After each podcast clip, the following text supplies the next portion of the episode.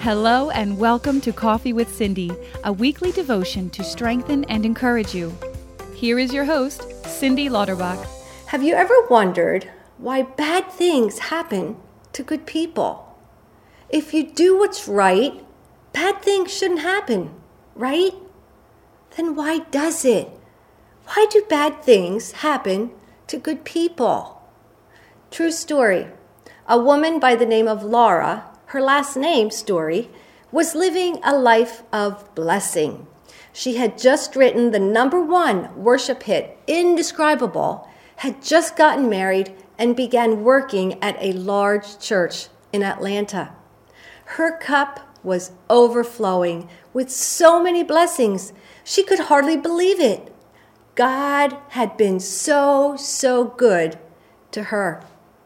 Shortly after she married her husband, Martin, he noticed he was falling asleep when he was in the middle of something and was forgetting things. At first, Martin, he didn't pay much attention to it. But when his symptoms persisted, he went in for tests. The tests brought some bad news. It was determined Martin had a brain tumor. Being newly married, once so excited for the new life that was ahead of them, and now feeling overwhelmed as they sit in the neurosurgeon's office, hearing the risks associated with the surgery, facing the very real possibility of complete amnesia or even death. In Laura's bio, she's quoted as saying, I gave up my pursuit of normal a long time ago. Normal appears to offer us something solid that we can stand on, promises to be steady, but it never holds up when times get tough. Each of us has probably had something in our lives that has forced us to let go of whatever normalcy we envisioned. Every one of us has endured uninvited change. When uninvited change happens, what do we do? Some turn to other things, some turn to God. This is what Laura did. As she turned toward God, He put a song in her heart, which she titled Blessings. I'll share some of it with you.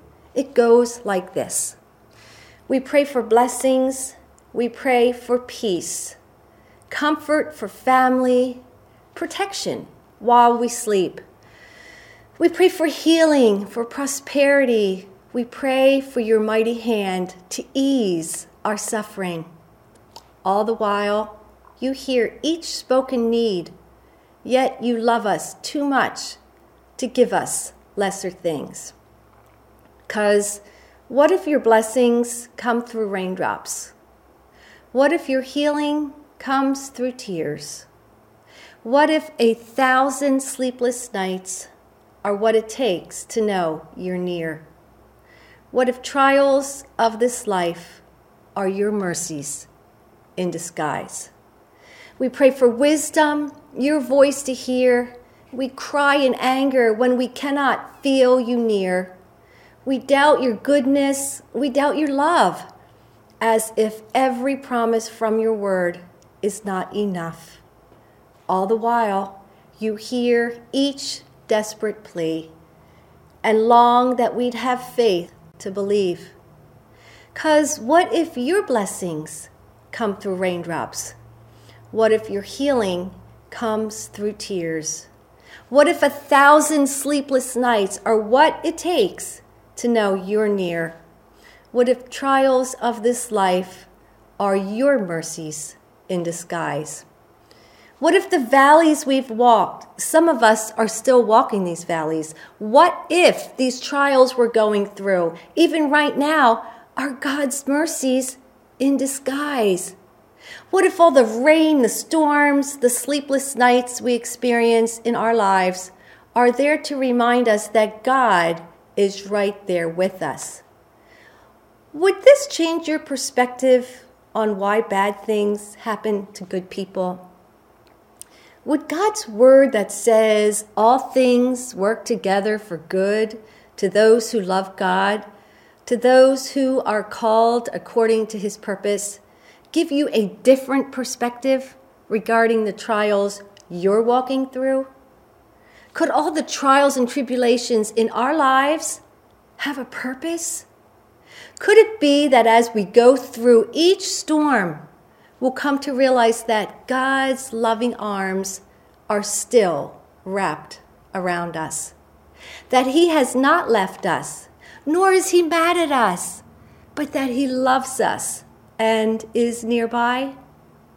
Laura thinks so, as she says, There is a blessedness that comes through waiting on the Lord. There's an intimacy that comes in our walk with the Lord through walking through that valley. There's a reliance on His Word that we only know when everything else fades away. Hard times, trials, they have a purpose. The Bible tells us in 1 Peter 1 7, trials come so that the proven genuineness of our faith, of which is greater worth than gold, which perishes, even though refined by fire, that our faith, once it has been tested and tried, will result in praise, glory, and honor to Jesus Christ. When trials come our way, when they come your way, we all make a choice to trust God or not. Trusting God enables our faith to grow. Through the hard times, our faith becomes purified. You see, our lives are not about us, they're about Him. All the difficult things we go through, the pain, the suffering, the sadness, are so others will see God. Maybe those sleepless nights, maybe they were worth it. And your tears were necessary for you to feel God's presence, to know that He was still near. He is always near. He goes before us, is all around us, fighting for us. The Bible says, The Lord Himself goes before you and will be with you. He will never leave you nor forsake you. Do not be afraid. Do not be discouraged. That verse is found in Deuteronomy 31, verse 8. Are the trials you're walking through now maybe God's mercies in disguise? Thank you for joining Cindy for this week's devotion. We hope that you were encouraged and that you subscribe on your favorite podcast provider. We look forward to getting together with you again next week.